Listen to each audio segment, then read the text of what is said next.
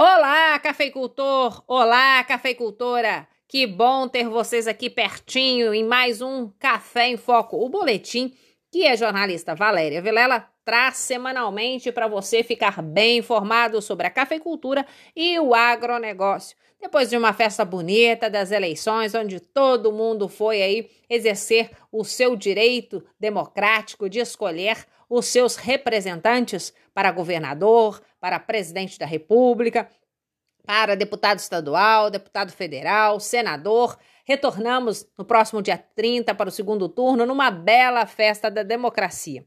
Então vamos é, daqui a pouquinho ver quais são as notícias e as informações deste episódio, né, deste, deste boletim do Café em Foco. É um minuto a gente está de volta com cotação, informações e uma entrevista especial sobre como que a chuva de granizo atingiu o Parque Cafeeiro do Arábica aqui no sul de Minas. Quietinho.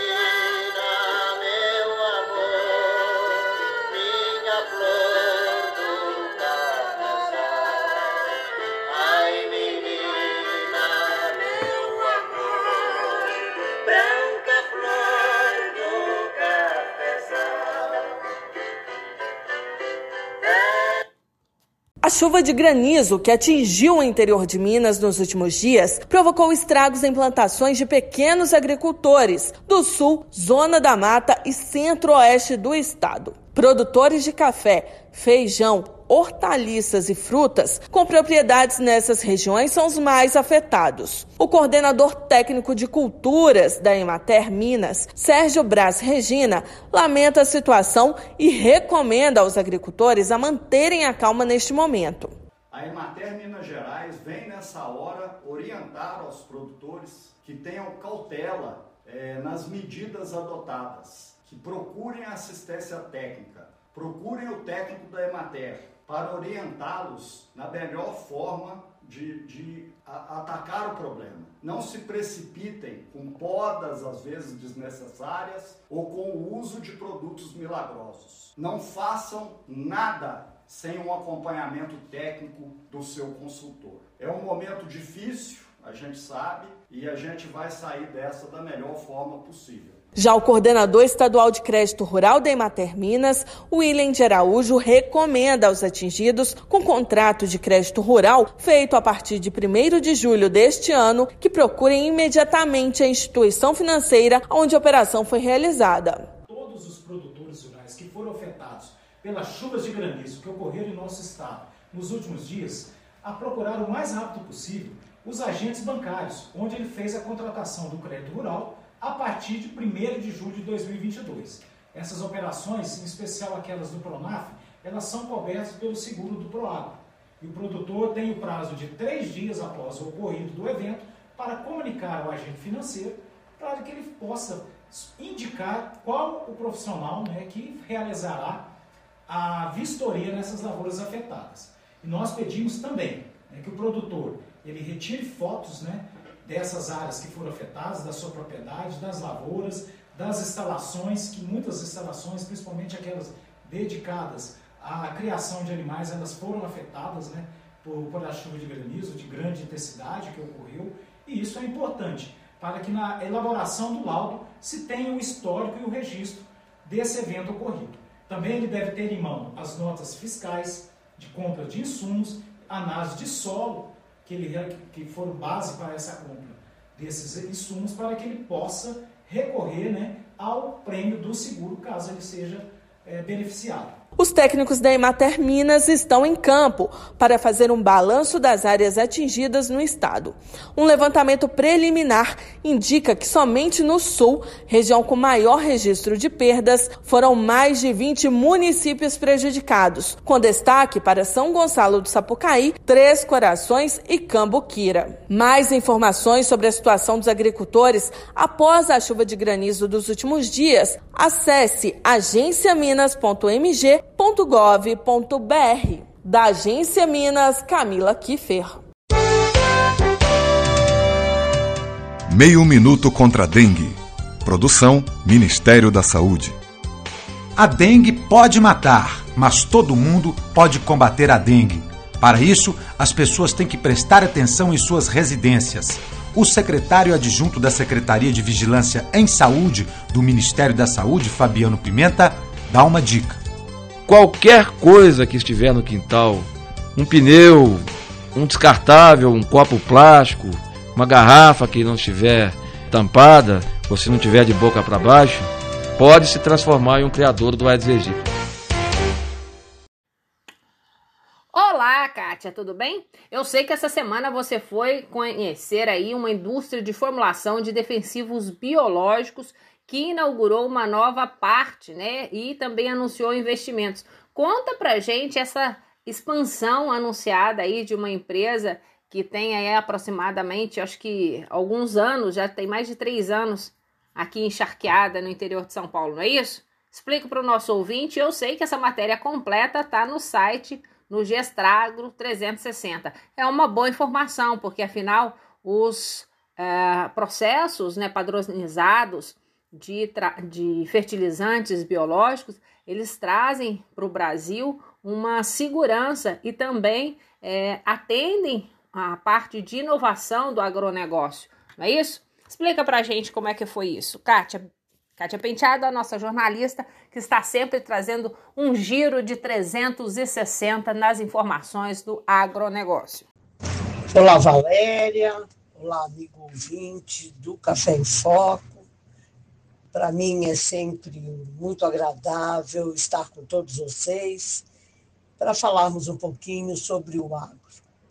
E quero iniciar me solidarizando com os produtores, cafeicultores que sofreram aí perdas recentemente com a geada, o frio intenso, as chuvas, que alguns eu sei que perderam a safra toda.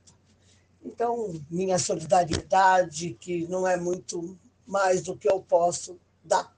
Mas vamos falar de proteção de lavouras. Né? E a gente sabe que os biodefensivos vêm sendo cada vez mais utilizados pelos produtores agrícolas focados em alta tecnologia e está também avançando em uma parcela cada vez maior do mercado de químicos, muitas vezes sendo combinado com os químicos. E o que antes se restringia a culturas de nicho, como as hortaliças e frutas, ou então de larga escala, como batata, tomate, cebola, evoluiu para grandes culturas. E no combate a algumas pragas e doenças, o biológico vem sendo reconhecido pelo próprio produtor rural como superior ao concorrente químico. Apenas para ilustrar, dados da CropLife Brasil mostram que o mercado brasileiro de defensivos agrícolas biológicos cresce na casa de 30% ao ano. E a estimativa é de que o mercado de biológicos pode crescer mais 107% até 2030. Atendendo à demanda atual e antecipando-se às necessidades do mercado, a Copert Biological Systems investiu 70 milhões em uma planta de formulação de microbiológicos encharqueada, aqui no estado de São Paulo, uma cidade ao lado de Piracicaba, que, aliás, é onde a Copert tem sua planta de macrobiológicos. Inaugurada em 28 de setembro, essa iniciativa faz parte do programa de investimentos anunciado para o Brasil. que totaliza 70 milhões. Muito obrigada. Olha que legal. Então a Copert Brasil está aqui encharqueada com expansão dos seus negócios, principalmente na área de microbiológicos. Que ótimo, micro e macrobiológico, né? Isso é muito importante porque há uma demanda muito grande de insumos para a agricultura neste momento. E ver que há, está acontecendo é, no país investimento nesse setor através da, da Corpert no Brasil, a gente é, tem aí é, as informações com a Kátia. Que ficou, quer saber mais como que a Corpert no Brasil está crescendo? Ela que já tem unidades na Argentina, no Paraguai e Uruguai, né? E é, tem uma, uma expressiva é, presença no, mar, no mercado de insumos biológicos. Kátia, obrigada. Semana que vem a gente te aguarda com mais informações aqui no Café em Foco. E você não deixe de acessar o Gestago 360, que sempre dá um giro pelo agronegócio. A Kátia também mantém uma coluna semanal na Resende Web. Você pode ver, ouvir e assistir o Gestagro 360 graus. A gente vai para o intervalo e volta daqui a pouco. INCA Pesquisa, ensino, tratamento e prevenção do câncer. Pela qualidade de vida do cidadão. Homem, fique atento aos sinais do seu corpo, como dificuldade ou mudança no hábito de urinar ou presença de sangue na urina. Esses podem ser sintomas do câncer de próstata. Se perceber algo fora do normal, procure um médico. Praticar atividades físicas e manter uma alimentação saudável ajudam a prevenir vários tipos de câncer.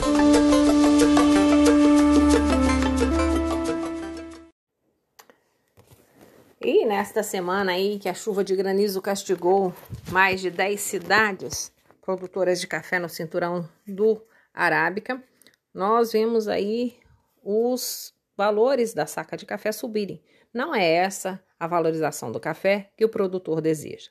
Está todo mundo muito apreensivo porque a meteorologia continua prevendo as chuvas e granizo para a região. A semana fechou o CPI 1.260 a saca, o 4,5 padrão Bolsa de Valores fechou a 1.258 em Guaxupé, 1.259 em Poços e 1.269 em Varginha. Já o tipo 6, bebida dura, bica corrida, em Guaxupé 1240, Poços 1270 e Varginha 1270 no melhor preço. Já o cereja descascado fechou a semana em 1314 em Guaxupé, 1370 em Poços e 1320 em Varginha. Lembrando a você, produtor, que é, as expectativas internacionais com relação ao preço do café é que ele continue é, em alta, né, ou estabilizado. Essas, é, essas chuvas de granizo que caíram na região, elas exigem que quem tenha seguro tome providências é, o mais rápido possível. E a outra informação, o pessoal do, da Emater é, divulgou um vídeo onde eles orientam bastante os produtores o que deve ser feito e como que deve ser feito. E essa semana também foi divulgado que o preço do café na União Europeia, é, o cafezinho para o consumidor, subiu 16,9%, isso em agosto, de acordo com informações da Reuters. A outra informação que a, a outra informações que a Reuters, a Reuters também divulgou é que na bolsa, na ICE, né, que é a bolsa de Nova York, ela, o preço do café só essa semana subiu, teve uma alta de 2% isso não vai ter como né, voltar e esses indicadores é de uma de um preço em alta, ainda mais depois que essas informações, essas imagens circularem na Europa e nos Estados Unidos, principalmente nos Estados Unidos, essas imagens vão é, refletir em uma alta e estabilidade de preços pra, puxadas para cima, porque a gente sabe que aonde teve destruição de 100% das lavouras, não tem como ter produção no ano que vem e já se especula uma, uma baixa de produção para 2023. Bem, essas são as notícias de mercado para você, cafeicultor. Encerrou também essa semana o Café com Lucro, que é aquela, opera, aquela oportunidade de negócio dentro da cooperativa. A gente vai para um intervalo e volta daqui a pouco.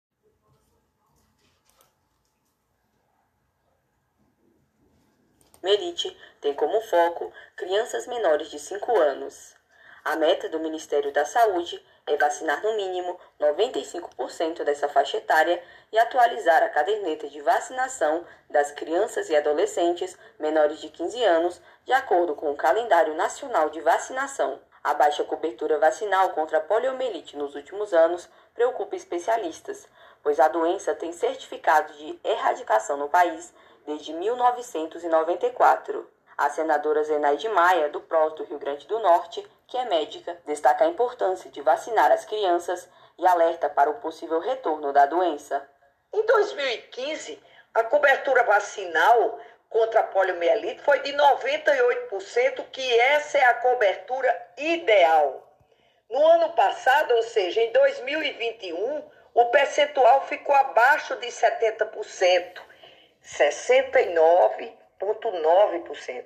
Isso sim é perigoso, porque a chance real da volta dessa doença que não só paralisa, mas também pode matar. A campanha nacional de vacinação contra a poliomielite e multivacinação e a gente segue aí com a nossa programação. Se você ainda não fez a vacinação, não levou o seu filho para vacinação contra a poliomielite, procure o posto de saúde mais perto da sua casa e realize esta vacinação. A campanha nacional foi teve uma extensão e é muito importante que seu filho até 5 anos fique imunizado. Aproveite também e coloque a carteirinha dele em dia se tiver alguma vacina atrasada, afinal dois anos de pandemia, muita gente não conseguiu sair de casa. Mas agora é hora de vacinar.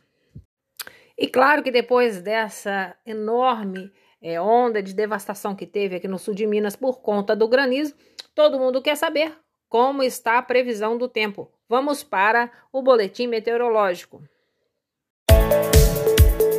Boletim agrometeorológico. A previsão do tempo para o produtor rural. Previsão para os próximos dias na região Sudeste. A previsão de acumulados de chuvas significativos que podem ultrapassar 80 milímetros em áreas do centro-sul de Minas Gerais e sul do Espírito Santo. Em grande parte de São Paulo e Rio de Janeiro, as chuvas devem ficar entre 10 e 40 milímetros e serão favoráveis para a semeadura e o início do desenvolvimento da primeira safra de grãos, além da florada do café. Porém, pode prejudicar a maturação e a colheita do trigo. No norte de Minas Gerais, as chuvas serão inferiores a 10 milímetros e pode diminuir o plantio de primeira safra.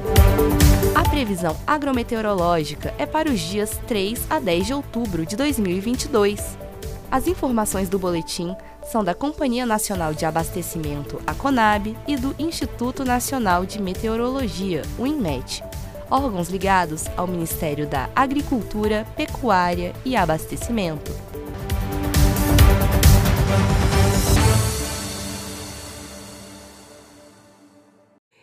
Aí, chegamos ao fim de mais um programa Café em Foco. Obrigada pela sua audiência. Muito obrigada por vocês aí da técnica estar sempre atento e colocar no ar o Café em Foco. E a gente vai ficando por aqui com as bênçãos de Nossa Senhora. Terça-feira é dia de Nossa Senhora Aparecida, nossa padroeira, que a gente aí siga com as bênçãos. Um abraço grande a todos, bons cafés, até semana que vem. Quietinho.